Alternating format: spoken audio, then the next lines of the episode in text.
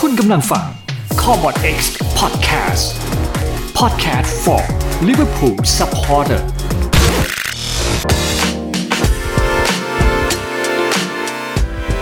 ไปที่เรื่อง2หลายตอนต่อมากันก่อน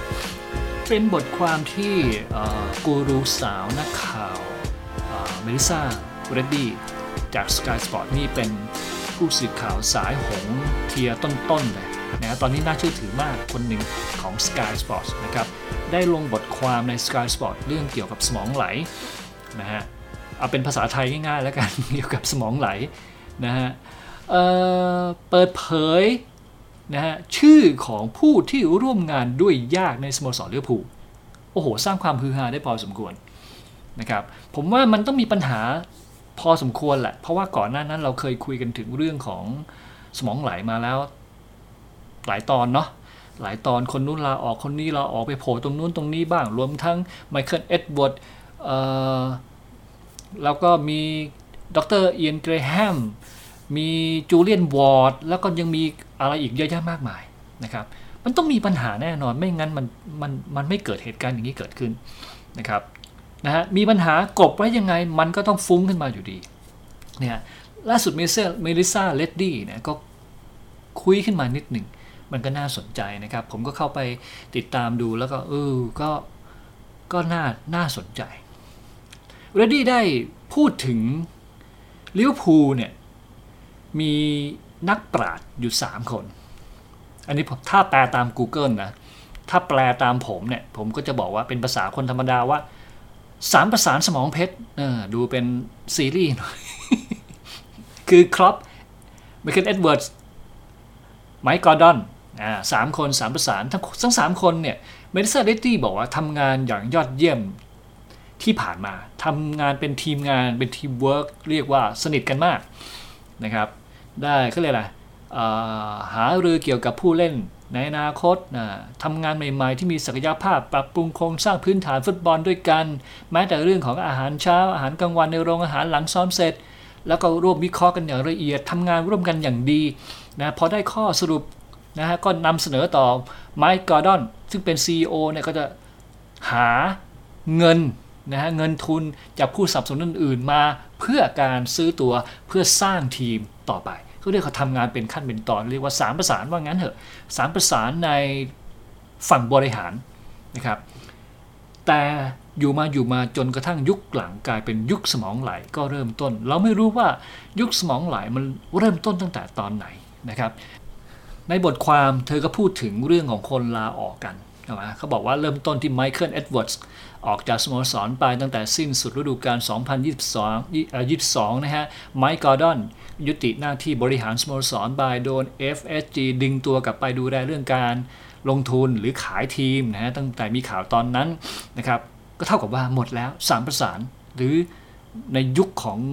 3สมองเพชรเนี่ยอะไรประมาณนั้นนะครับหรือเขาเรียกอะไรนักปราชญ์ของเมลิซา เรดดี้นะครับแม้ว่าเอ็ดเวิร์ดไปโอเคมีผู้ช่วยของเขาจูเลียน วอร์ดก็มารับหน้าที่แทนแต่จูเลียน วอร์ดทำงานได้แค่ปีเดียวก็ลาออกและที่สำคัญคือดร. เอียน เกรแฮมนี่สิที่ผมเสียดายนะฮะเมลิซาบอกว่าผอ.ฝ่ายวิจัยที่ได้รับการยกย่องอย่างกว้างขวางที่สุดในวงการกำลังจะออกจากสโมสรไปหลังสิ้นสุดฤดูกาลนี้ตามจูเลียน วอร์ดไปเมลิซาบอกว่าทั้งคู่ไม่รู้สึกว่ามีอำนาจอีกต่อไปที่จะทำงานให้สุดความสามารถกาดอกจัน3ดวงนะฮะเมลิซาบอกว่าทั้งคู่ไม่รู้สึกว่ามีอำนาจอีกต่อไปที่จะทำงานให้สุดความสามารถย้ำ2ครั้งเลยนะฮะและยังไม่จบครั้งที่แล้วผมบอกดร.จิม ม็อกซอนแพทย์ประจำทีมออกไปแล้วก็ไปรับงานใหม่ที่แมนยูไนเต็ดนะครับรายงานข่าวบอกว่ามีข่าวความขัดแย้งภายในระหว่างทีมแพทย์และนักกายภาพบำบัดรวมไปถึงนักวิทยาศาสตร์การกีฬาหนักกว่าที่คิดนะฮะและข่าวนี้ก็บอกว่าย้อนกลับไปจากนั้นอีกนะฮะ Harrison Kingston นะครับก็ทีมสตาฟเหมือนกันออกไปเป็นผู้อำนวยการฝ่ายวิเคราะห์และประสิทธิภาพการทำงานนะครับไป ไปดูแลให้กับสมาพันธ์ฟุตบอลโมร็อกโกมาร์คเลแลนด์ย้ายไปเป็นนักวิเคราะห์ทีมชุดใหญ่ให้กับนิวคาสเซิลทีมวิเคราะห์ทีมวิจัยทีมสตาฟไปหมดเลยตอนนี้ผมอยากจะรู้จริงๆว่าต้องไปเช็คว่าเหลือใครอยู่บ้างนะฮะสมองไหลอยู่เรื่อยๆชุดหลังที่ลาออกไปแม้ว่าออกไปนานแล้วแต่ไม่เป็นข่าวนะฮะเนี่ยแหละมันเป็นเขาบอกว่ามันเป็นรูปคืออะไรเป็นทีมงานที่ทำเกี่ยวกับรูปแบบการพัฒนาทีมนะครับคือฟิลิปจาคอบเซนเนี่ยคนหนึ่งนะคนสำคัญในชุดหลังที่ออกไปนะครับเขาเป็นหัวหน้าฝ่าย performance คือดูแลฟอร์มรูปแบบการเล่นนะจัดรูปแบบวิธีการทำงานนะฮะของการเล่นในรูปแบบต่างๆใน formation ต่างๆเนี่ยแหละอันนี้สำคัญนะครับเป็นไปได้ไหมนะมันน่าจะเกี่ยวกับวิธีการเล่นที่พอไม่มีทีมสตาร์พวกนี้แล้วลิเวอร์พูลที่เป็นอยู่เนี่ยเล่นไม่เป็นระบบและเล่นแล้วรวนหน้าที่แต่ละหน้าที่ดูปั่นป่วนรวนไปหมดเกี่ยวข้องหรือเปล่าไม่รู้ละไว้ในฐานที่เข้าใจก่อนนะครับหรือทั้งหมดทั้งสิ้นมันก็แค่วิธีของการทำงานการออกไปเติบโตก้าวหน้ามันคือการเปลี่ยนผ่าน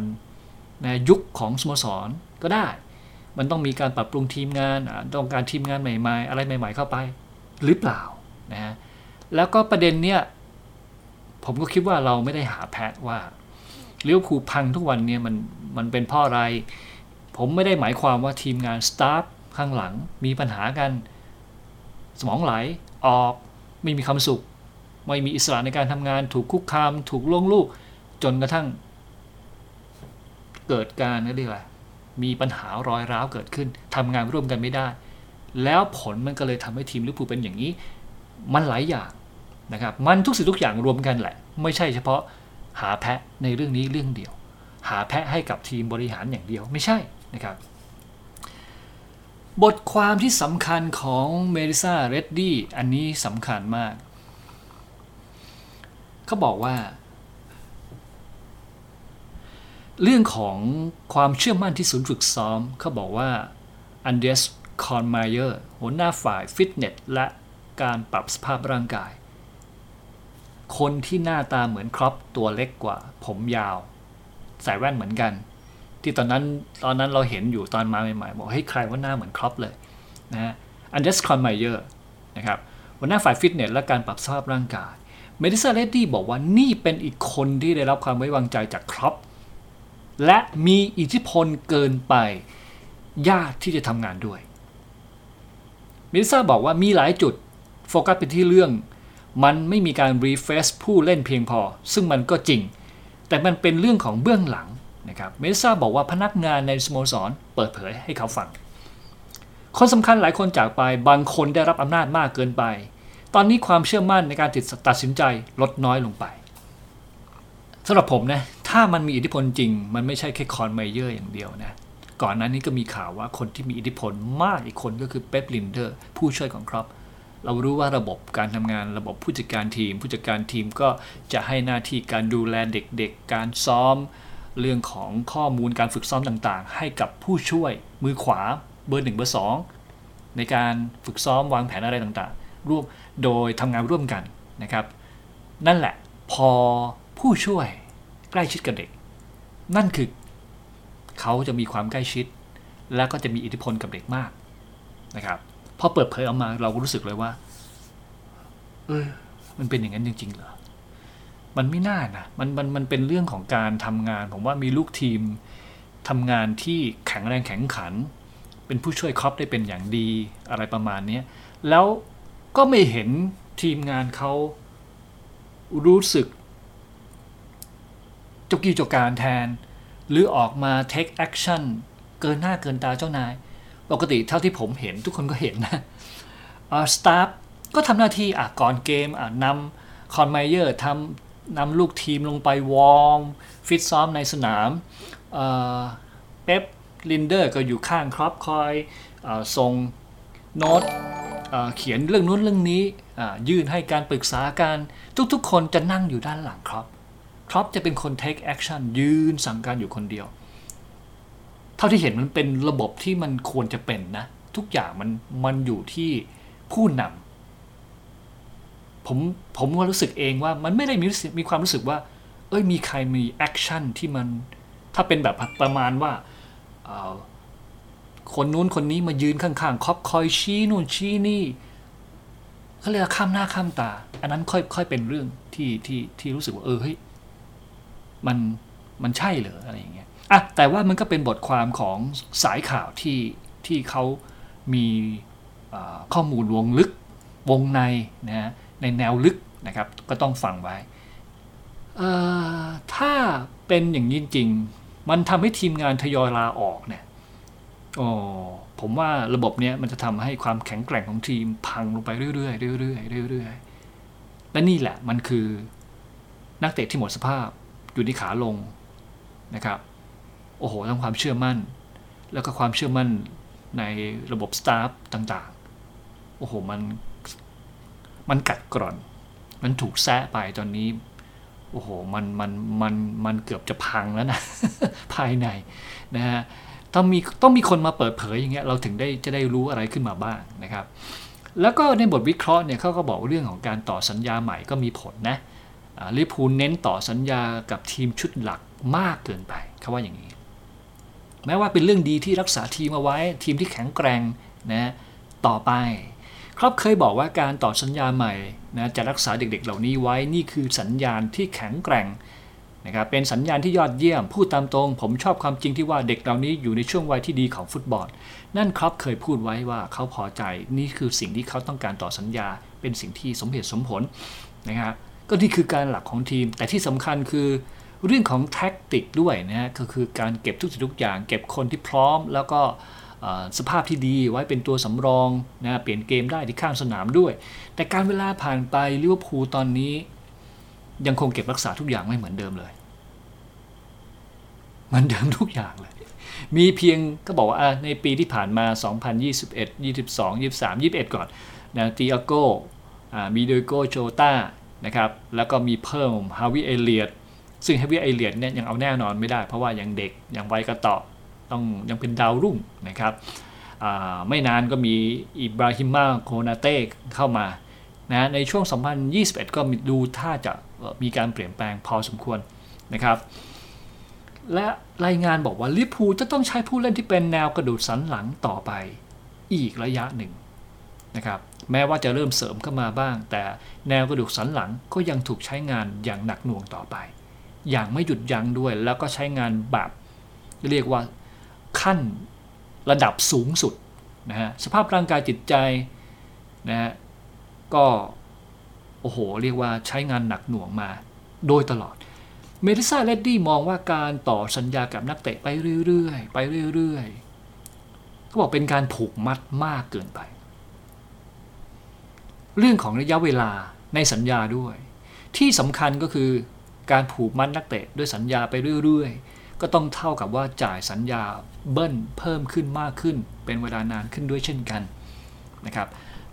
บทความบอกว่านึกถึงสภาพต่อไปนะไม่รู้ว่าสัญญาต่อไปเฮนโดฟาบินโญอลิซงร็อบโบฟันไดนะครับไม่รู้ว่าจะถูกผูกมัดด้วยสัญญาฉบับใหม่ที่ต้องจ่ายอีกนานแค่ไหนหรือกี่คนแล้วเขาจะต้องเล่นต่อไปในช่วงวัย30อัพอีกนานแค่ไหนใช้เขาอีกนานแค่ไหนเอาให้ง่ายนะครับและยิ่งสำคัญมีการให้รางวัลฉบับใหม่ด้วยการเบิ้ลค่าเหนื่อยเบิ้ลโบนัสต่างๆอีกเยอะแยะมากมายเขาเรียกว่าการผูกมัดนักเตะที่เรียกว่าวัยเลยจุดพีคไว้กับทีมนานจนเกินไปเอาง่ายๆพูดภาษาชาวบ้านง่ายๆก็คือแค่เราเสริมทีมไม่ได้ต่อเนื่องอย่างน้อยๆก็ทุก2 ปีเสริมนะครับเสริมแบบที่เป็นแผนจริงๆนะไม่ใช่ขัดตาทับหรือว่ามีนักเตะเจ็บแก้ไขปัญหาด้วยการซื้อมาอุดซื้อมาโปะไปไม่ใช่ดำเนินแผนการอย่างต่อเนื่องอันนี้สำคัญที่สุดแต่เรามีปัญหาเรื่องของการดำเนินการอย่างต่อเนื่องแค่นั้นเองนะครับ ไม่ใช่ว่าเรื่องที่ขุดออกมานะเราจะมองว่าคนนู้นผิดคนนี้ไม่ดีนะจ้องจับผิดไปยังคอนไมเยอร์จ้องจับผิดไปยังเป๊ปลินเดอร์มีอิทธิพลแสดงว่าทำตัวเป็นใหญ่กว่าครอปไม่ใช่นะมีอิทธิพลก็คือเขาเรียกมีอิทธิพลในห้องแต่งตัวในสนามฝึกซ้อมนะครับเพราะฉะนั้นเนี่ยอันนี้คือมันเป็นดาบสองคมสองมุมคือถ้ามันเป็นสิ่งที่สามารถต่อยอดได้มันเป็นสิ่งที่พร้อมที่จะต้องการการเรียนรู้ใหม่หรืออะไรใหม่ๆใส่อะไรลงไปใหม่ๆนะการที่เด็กเชื่อถือโค้ชและสตาฟมากก็เป็นสิ่งดีแต่บางครั้งโค้ชเกิดมีอีโก้มีความคิดที่ขัดแย้งแต่อยากดื้อมันต้องมีบ้างครอปบอกว่าอย่างนู้นดีแต่อย่างนี้เอ้ยผมว่าดีกว่าแอบใส่ลงไปแอบพลิกแล้วก็ไม่ได้ลงไปรายงานเกิดขึ้นมันก็เป็นผลได้ในอนาคตเช่นเดียวกันนะฮะอย่างไรก็แล้วแต่นะครับผมเชื่อว่าสตาฟที่ออกไปไม่ว่าจะเป็นเรื่องที่เขาบอกว่ามีความขัดแย้งระหว่างนักกายภาพวิทยาศาสตร์การกีฬาฟิตเนสหรืออะไรก็แล้วแต่ทำให้สมองไหลออกไปแล้วก็มีคนที่จับจ้องว่าคนที่มีอิทธิพลมากเกินไปแล้วก็มีคนที่ทำงานด้วยยากมากในสโมสรเกิดขึ้นทำให้เกิดมีสมองไหลนะครับเป็นคำพูดที่ผมพูดขึ้นมาเพราะว่าเห็นเป็นเรื่องธรรมดานะเหมือนคนที่เป็นพนักงานคนสำคัญนะทยอยลาออกไปอยู่กับคนนู้นคนนี้ไปเรื่อยๆเขาเรียกสมองไหลนะครับผมใช้คำนี้โดยไม่คิดว่าฝรั่งก็คิดแบบนี้เช่นเดียวกันครับสมองไหลโอเคนี่คือเรื่องที่เราคุยกันในค่ำนี้นะครับทั้งนี้ทั้งนั้นก็ไม่ได้บอกว่ามันจะเป็นจะตายหรือมันจะสร้างความเลวร้ายหรือว่าจะมีปัญหานะฮะเพราะว่าจุดนี้จุดเดียวมันมีหลายสิ่งหลายอย่างนะครับผมเชื่อว่าถ้าตอนนี้ครอปได้สิทธิ์ได้อำนาจนะครับและทุกคนเห็นดีด้วยหรืออะไรก็แล้วแต่อำนาจยังคงอยู่เต็มมือผู้บริหารเจ้าของทีมยังคงให้สิทธิ์เต็มที่กับครอปนะฮะผมเชื่อได้เลยว่ามันไม่มีอะไรเกิดขึ้นแน่นอนยกเว้นครอปถูกลดความน่าเชื่อถือลงจากผู้บริหารและทำให้คนอื่นนะเริ่มที่มีอยากจะมีบทบาทมีอยากจะมีศักยภาพมากขึ้นจึงเกิดอาการเรียกว่ารูปคมกันอย่างนั้นอันนั้นถ้าเกิดอย่างนั้นเกิดขึ้นอันนั้นหนักอันนั้นเรียกว่าทีมแตกแน่นอนแต่ทั้งนี้ทั้งนั้นครอปยังคงมีอิทธิพลสูงสุดต่อผู้บริหารแล้วก็ต่อทีมแล้วก็ต่อแฟนบอลอยู่อย่างแข็งแกร่งนะครับผมเชื่อได้เลยสิ่งที่เขาตั้งข้อสังเกตอาจจะเป็นส่วนหนึ่งโค้ชทำงานด้วยกันอาจจะมีอีโก้มีความเก่งขึ้นมีความเคลื่อนไหววรยุทธ์แข็งแกร่งขึ้นก็อยากจะแสดงออกอยากจะนำเสนออยากจะเพิ่มเติมเข้าไปให้มันรู้สึกว่ามันเป็นผลงานเขาเป็นไอเดียของเขาก็เป็นได้นะครับโอเคนี่คือเรื่องที่อยากจะคุยนะฮะในวันนี้เดี๋ยวตอนหน้าผมจะคุยเรื่องเกี่ยวกับรายได้เนี่ยนะครับก็มีการเปิดเผยรายได้นะของปีที่ผ่านมาออกมานะฮะรายได้แล้วก็มีเรื่องของรายรับด้วยนะครับเราไม่ได้คุยกันเกี่ยวกับเรื่องนี้มาพอสมควรละเดี๋ยวติดตามกันในคลิปหน้าวันนี้ต้องขอขอบคุณทุกท่านกดไลค์กดแชร์กด Subscribe กดติดตามกด Follow ในทุกๆแพลตฟอร์มเดี๋ยวเจอกันใหม่นะครับวันนี้ลาไปก่อนสวัสดีครับคุณกำลังฟัง Cobolt X Podcast for Liverpool Supporter